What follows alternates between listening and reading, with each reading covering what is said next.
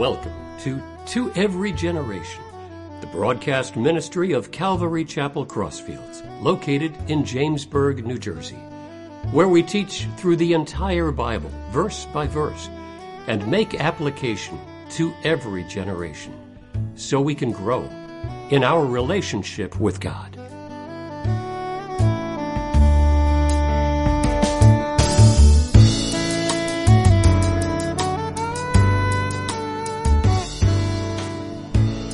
See everybody tonight. If you could open up your Bibles to Acts chapter 21, verse 17. Acts chapter 21, verse 17. And when we had come to Jerusalem, the brethren received us gladly. So, what has happened now is Paul, coming from Asia, he's landed um, in Tyre in Lebanon. He's gone down south. He's now in Jerusalem. And the brothers there received him gladly. And we talked about this last time. It's neat to know that no matter where you go, there are brothers and sisters in Jesus. And you should seek them out. Even if you go to a foreign land or a foreign state and you're there for a few days, see if you can find some brothers and sisters in Christ because there's one thing in common, and that's Jesus and His Holy Spirit. Verse 18 On the following day, Paul went in with us to James, and all the elders were present. Now, this James is the Lord's brother. Isn't that amazing? This is uh, James, Jesus' brother, who now is the head of the church in Jerusalem.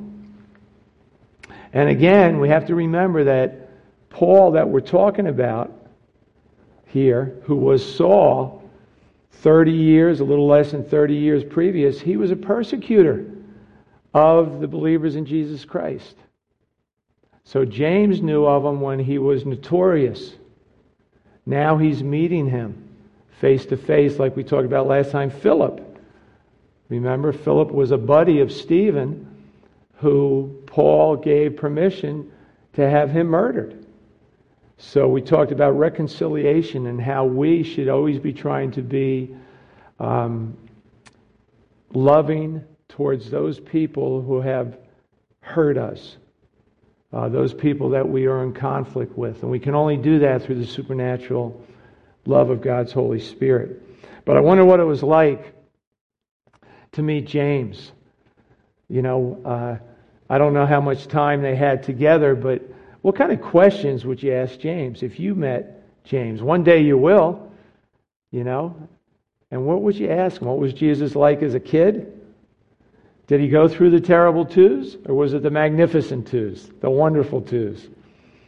Uh, what did he like to do? What was his favorite food? What kind of sense of humor did he have?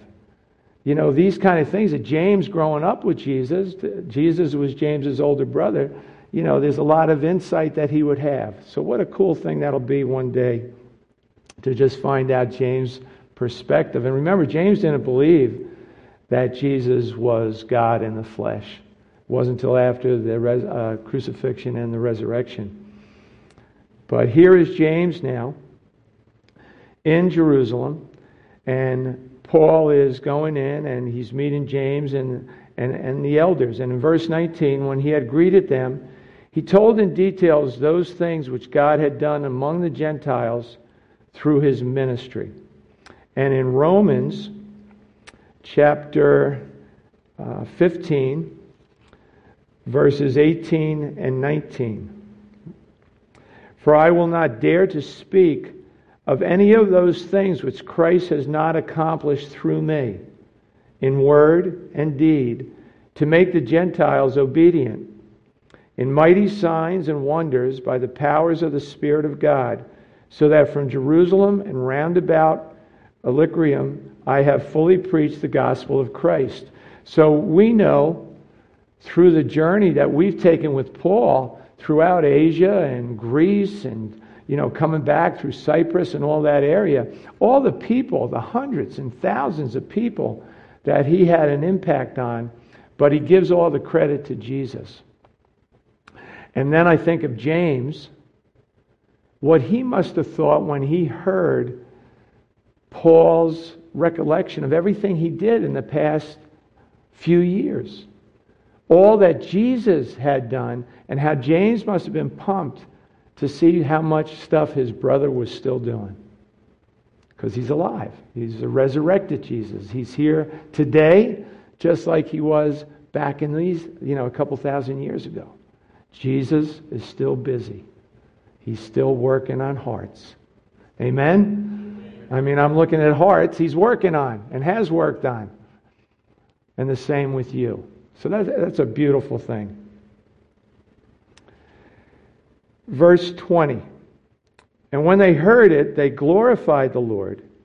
And they said to him, You see, brother, how many myriads of Jews there are who have believed, and they are all zealous for the law. They say that during the time that Stephen, now remember, Stephen was approximately 25 to 30 years before Paul now is back in Jerusalem. At the time of Stephen, there was about 25,000 believers in Jesus Christ. In just that short amount of time, the three years of Jesus' ministry on earth, his death, his resurrection, Pentecost, about 25,000 people. Now, the time that we're looking at right now is about 57 or 58 AD. Okay? It's about 20, 25 years, well, around 25 years later.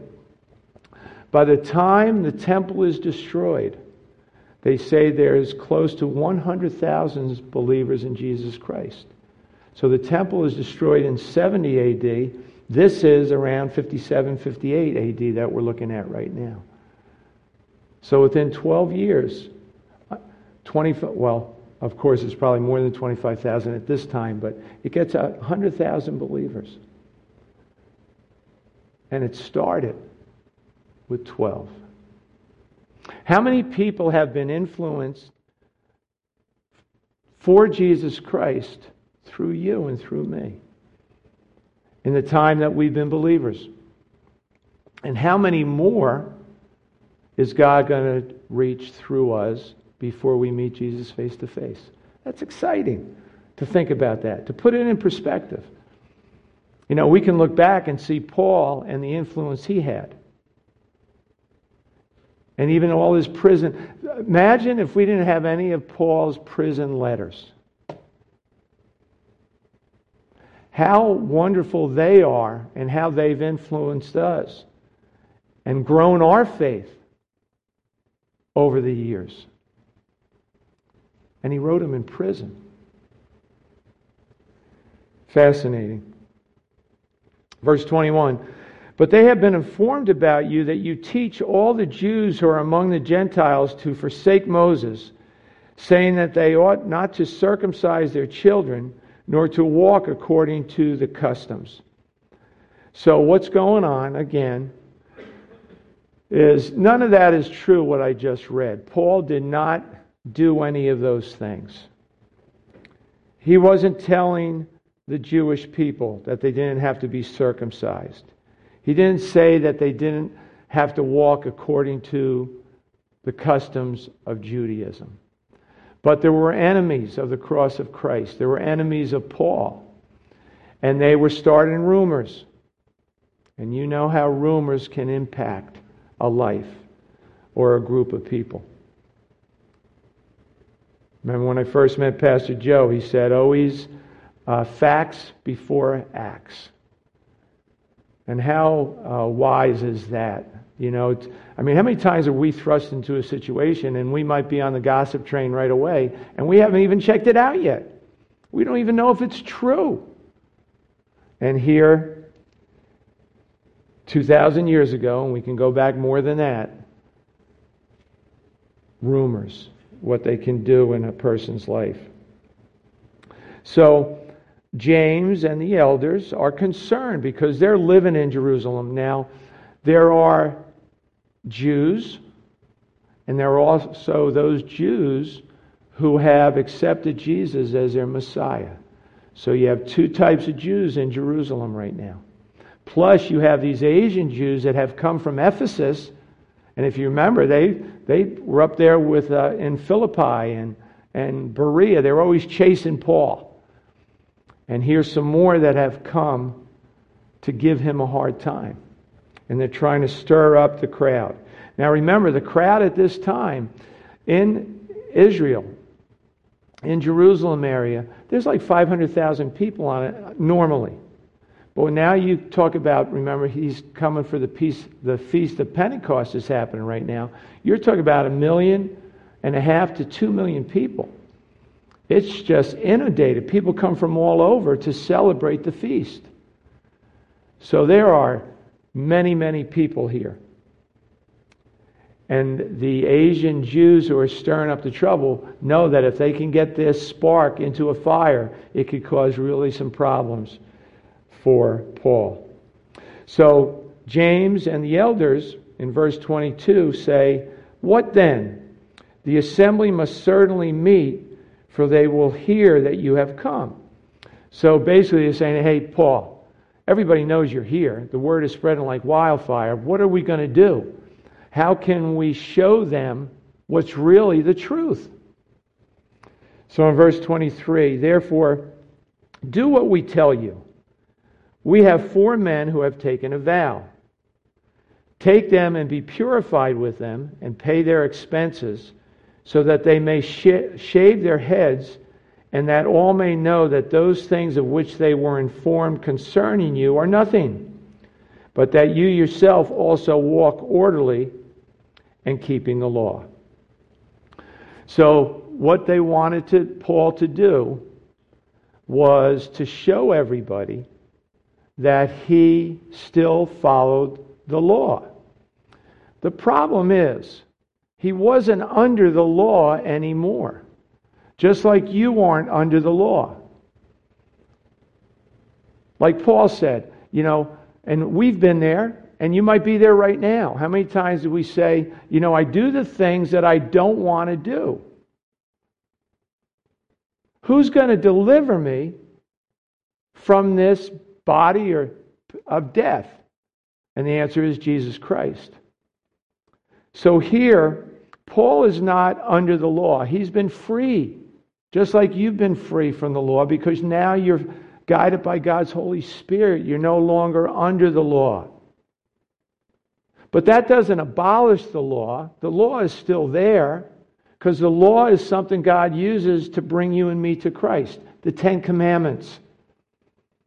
If you've broken one of the Ten Commandments, you're guilty of breaking them all. We're all sinners. We all fall short of God's perfect standards. That's why we need a Savior. But more than that, once we receive Jesus as our Lord and Savior, He gives us His Holy Spirit so now we are in the Spirit and we're not under the law anymore. But by being in the Spirit, you know what we do? We fulfill the law. I think I mentioned before, you know, on a college campus, they go up to the 20th floor, two buildings. They put a sign on one of the lawns that says, Do not walk on the grass. Kids are up there, they're watching all the people who don't walk on that grass that doesn't have a sign, and this grass that says, do not walk on the grass. Well, guess what? That's the, where the sign is, is where they break the law. People are walking on the grass. Why? Because it's in our nature to break the law. Why? Because we are sinners. That's why Jesus came to wash away our sins, to give us a new life, so that we are no longer lawbreakers, but spirit followers.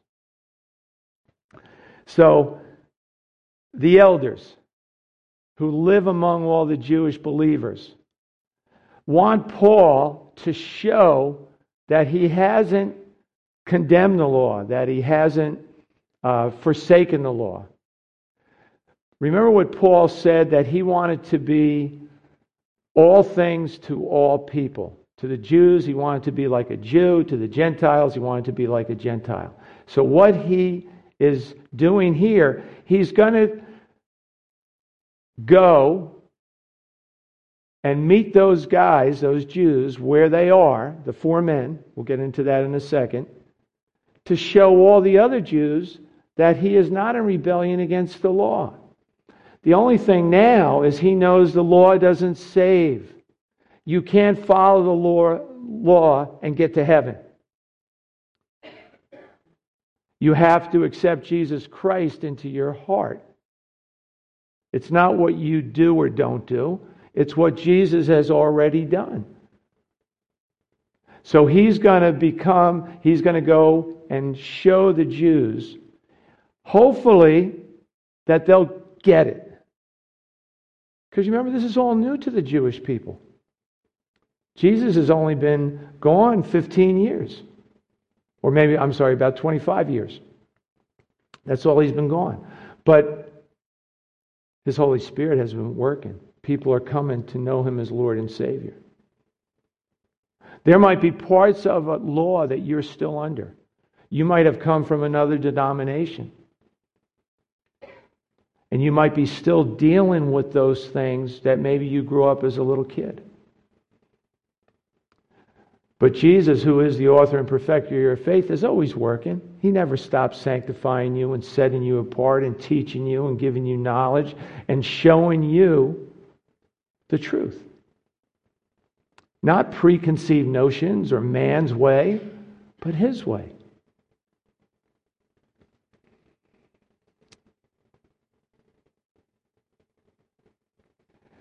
So now, Paul is introduced to these four men. So these four men most likely are taking the Nazarene vow.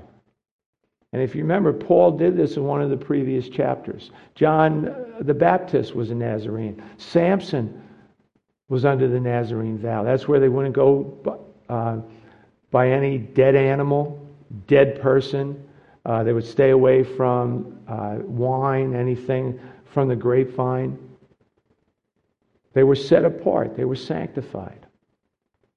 So Paul's going to do this, but notice what they said here we, in verse 23. We tell you, we have these four men who have taken a vow, and in verse 24, take them and be purified with them and pay their expenses, so that they may shave their heads, and that all may know that those things of which they were informed concerning you are nothing, but that you yourselves also walk orderly and keep the law. But concerning the Gentiles who believe, we have written and decided that they should observe no such thing, except that they should keep themselves from things offered to idols, from blood, from things strangled, and from sexual immorality. And if you've been with us way back in the book of Acts, several chapters ago, that was what was already decided in the Jerusalem Council. And Paul was going to take that with Barnabas and his other buddies, and they were going to go across Israel and to Asia and to Greece and that whole area and tell them that you no longer are under the law, but you are free in Jesus Christ. And remember, some of them, like Apollos, didn't realize that Jesus was risen from the dead. They didn't have the complete story. And when they were told the complete story and they were filled in about Pentecost and the coming of the Holy Spirit to live in every believer, they had a totally different perspective. Because again, they were no longer under the law. They were under the guidance of God's Holy Spirit, who was living in their very being. Verse 26 Then Paul took the men, and the next day, having been purified with them, entered the temple to announce the expiration of the days of purification, at which time an offering should be made for each one of them. So just about a minute ago, we talked about how they said, Well, why don't you, Paul, go along with them, pay their price, and show everybody your stand, where you are, as far as the law? Paul agrees to do that, again, hoping for a good outcome. But we're going to see what happens is a riot takes place. It wasn't the outcome Paul expected. However, God was in it, as He always is. Sometimes you and I make a decision to do something, right? Hoping that it's God's will. We prayed on it. We don't have a clear cut path to take, but we take it anyway. Hopefully, it works out. Sometimes it works out 50%, and sometimes it's a bomb. But remember that if God, if you have sought God's wisdom, His guidance, the Holy Spirit, that all things are going to work out. It might not just be the way you thought it or I thought it. So we have it here that Paul needs to take the vow along with these guys because he's the financer. He's backing them. Now, Paul doesn't have a lot of money, and he's brought money from all the churches that he's traveled over the past few years to the Jerusalem church. So there is some thought that he possibly had to go into that um, bank account to pay for this um, cleansing. Because he was the one who was going to present the money to the priest. So he had to be purified too. That he was the sponsor of these four guys.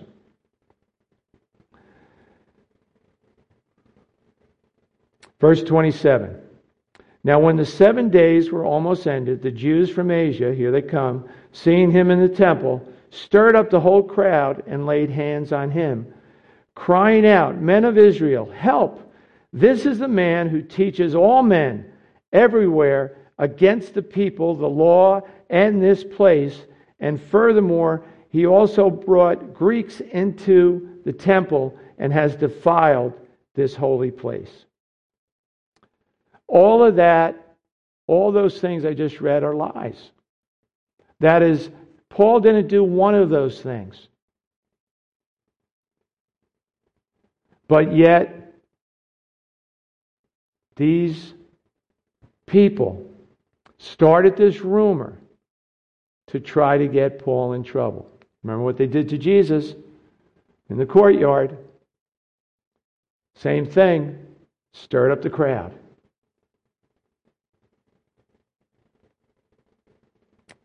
Verse 29. For they had previously seen Trophimus the Ephesian with him in the city, whom they supposed that Paul had brought into the temple. So here is a friend of Paul, traveled from Ephesus. They figured since Paul went into the temple, most likely he had to bring this guy into the temple too. Rumor, no facts. They threw out the facts. They just want to get Paul in trouble. And basically, more than just in trouble, they wanted to kill him. Verse 30 And all the city was disturbed, and the people ran together, seized Paul, and dragged him out of the temple, and immediately the doors were shut. So he was in the part of the temple for the Jewish people. They ripped him out, they brought him out into the court of the Gentiles and they closed the doors so it couldn't be defiled by anyone. They didn't want anybody going in there who wouldn't be accepted by their religion. What I love about this church is our doors are open because we want everybody to come in. All ages. We don't care what they look like. We just want them to get have a seat, meet some of you, and sit at the feet of Jesus and allow His Word to work in their hearts. And that's an awesome thing. Why? Because we're not under the law, we're under grace. Imagine where you and I would be without the grace and love of God. Whew, wouldn't be here. We would not be here. And I don't want I don't even want to think where we might be. Verse 31 Now, as they were seeking to kill him, news came to the commander of the garrison that all Jerusalem was in an uproar. Now, you have Antonia, the Antonia fortress. If you ever look at a picture of it, it almost looks like it's attached to the temple wall. It might have been. Because if this would be like the, uh, you guys and girls would be say the where the temple is, the Temple Mount. If I was a soldier in the Antonia fortress, I'd be up like at this height, looking down. So I could see everything that's going on. And you might say, well, why was that so important? Well, you have to remember that the Jewish people were under the thumb of Rome. Rome dictated what was going on throughout most of the known world. So a lot of stuff happened at the temple. And remember, at this time, there are tens of thousands of visitors. I'm going to say more. Over a million visitors are coming now to Jerusalem because of Pentecost. They say you can fit over 60,000 people on the Temple Mount. Now, the Temple Mount is when you see a picture of the walls of Jerusalem, you see the gold dome, which belongs to the Muslims. That's the Temple Mount. It's huge in there. Over 60,000 people can be standing in there. So you can imagine what's going on. I want you to picture everything that's going on. So, why are they concerned? Why would they be always looking down? Well, because there were was the hope among the Jewish people that the Messiah would come one day and would knock out Roman rule and would set up the messianic rule, the messianic kingdom. But there were a lot of rebels who are always trying to cause problems or help God along. And earlier, matter of fact, they even think that Paul could have been this guy who years ago had about 4,000 men that were with him, and they were like dagger men. They would have daggers and they would go in the crowd, and if they would get near a Roman soldier, they would shank him. They knew just how to go right into the part of his armor. So they were always on the watch for these revolutionaries. They were always looking for somebody that was causing problems, so they always try to keep order all the time. So now the commander sees what's going on. He sees this uproar. He sees what's going on with Paul. He doesn't know who Paul is. So in verse 32, he immediately took soldiers and centurions and ran down to them. They think around 200 or 300 soldiers he took with him. And they come right down out of the fortress, right into the courtyard, right into the temple area. And when they saw the commander and the soldiers, they stopped beating Paul.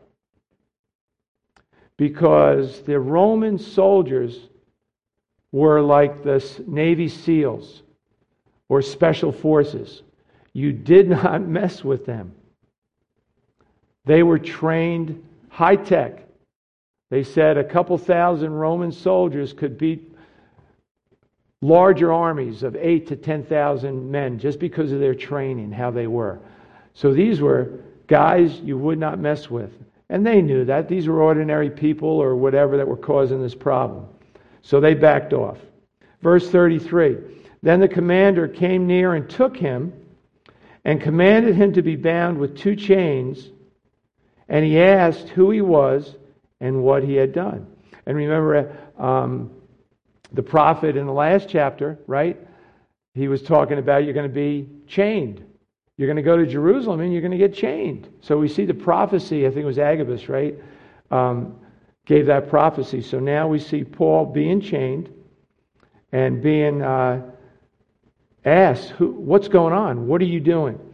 And verse 34 says, And some among the multitude cried one thing and some another. So when he could not ascertain the truth because of the tumult, he commanded him to be taken into the barracks. So the commander wanted to remove Paul to try to stop this mob, this craziness that was going on. Verse 35 When he reached the stairs, he had to be carried by the soldiers because of the violence of the mob. So they actually had to pick Paul up and keep him up high so the crowd couldn't rip him apart.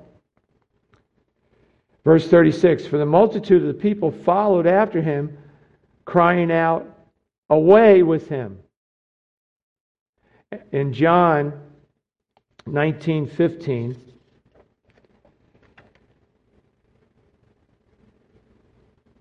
with Jesus and the crowd, the crowd cried out, Away with him!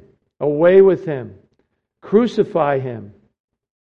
Pilate said to them, Shall I crucify your king? And the chief priests answered, We have no king but Caesar. When they're saying here in this verse, Away with him! Away with him! They're basically saying, Kill him! Get him out, kill him, just get him out of here. We don't want him alive anymore. Verse 37 Then, as Paul was about to be led into the barracks, he said to the commander, May I speak to you? And he replied, Can you speak Greek? Are you not the Egyptian who some time ago stirred up a rebellion and led the 4,000 assassins out into the wilderness?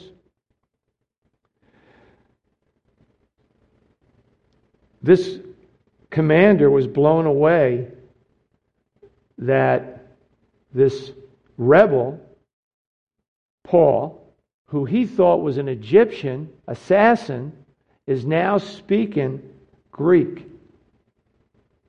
And that got the guy's attention, the commander's attention right away. Because he spoke eloquently he spoke unlike the people that he dealt with. And he said, There's something different about this guy. He's definitely not the assassin that I thought he was. Because those guys in the wilderness, the assassins, they got most of them, but the leader got away, so they thought this was the leader. But it wasn't. Verse 39.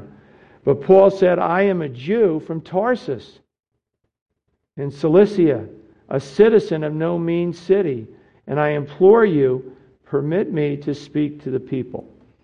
So now, Paul, guided by God's Holy Spirit, is choosing these words to a man that could have him killed.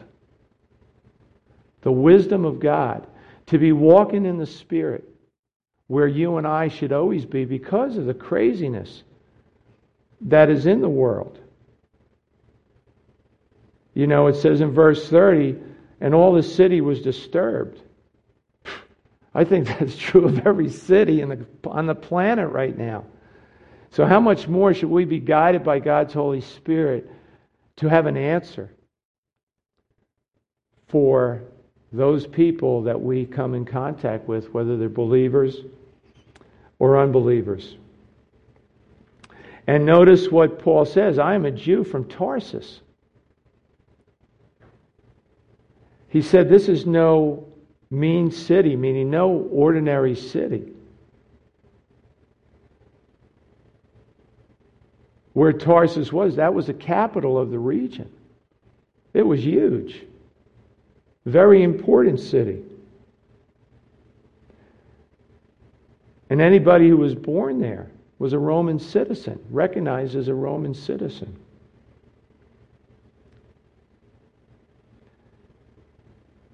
Verse 40 So when he had given him permission, Paul stood on the stairs and motioned with his hand to the people.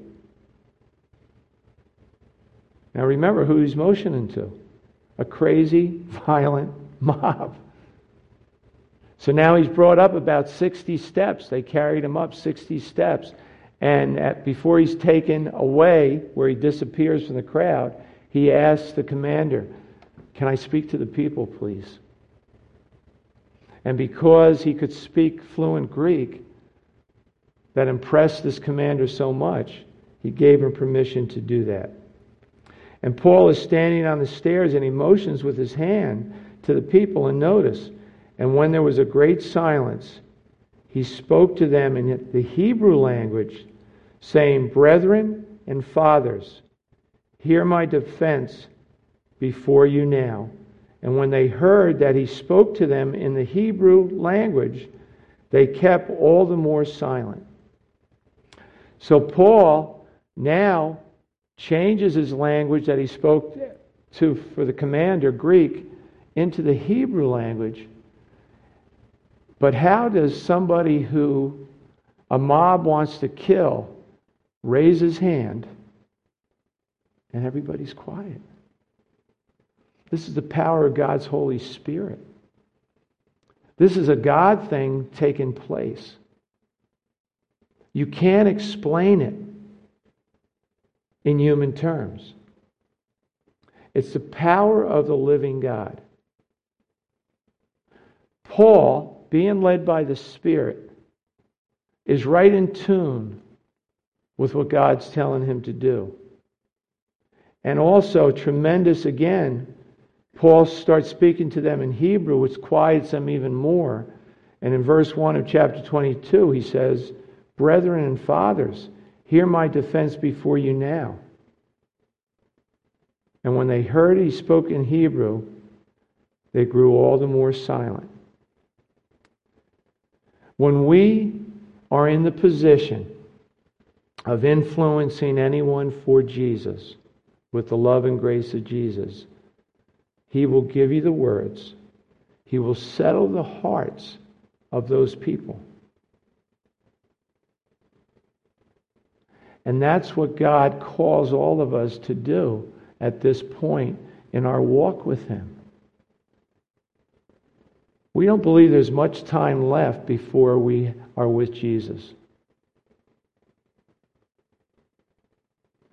Take every opportunity you have to pray for each other, pray for strangers.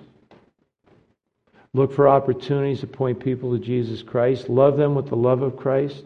Show His grace, His mercy. And if you want to see uh, what Paul said, read ahead, and next time we'll get into that. But let's pray. Father, thank you for tonight. Thank you for each person who came out and who's listening on the internet. I just pray, Father, you pour out your uh, grace and mercy on them. Lord Jesus, I pray if there's anyone who tuned in or is here tonight that does not know you or maybe not they're not serious about following you that tonight, they'll change that. If you're here tonight or you're watching and you want to receive Jesus as your Lord and Savior, just going to say a prayer.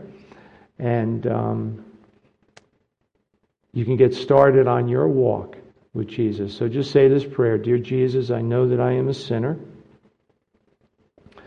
I know that you died on the cross for me. I know Jesus, up to this point in my life, it's been a long and a winding road. But you're bringing me to you, Lord. So I ask that you forgive me my sins, that you come into my heart. Lord, I just want to follow you all the days of my life. Fill me with your Holy Spirit. We just ask this in Jesus' name. Amen.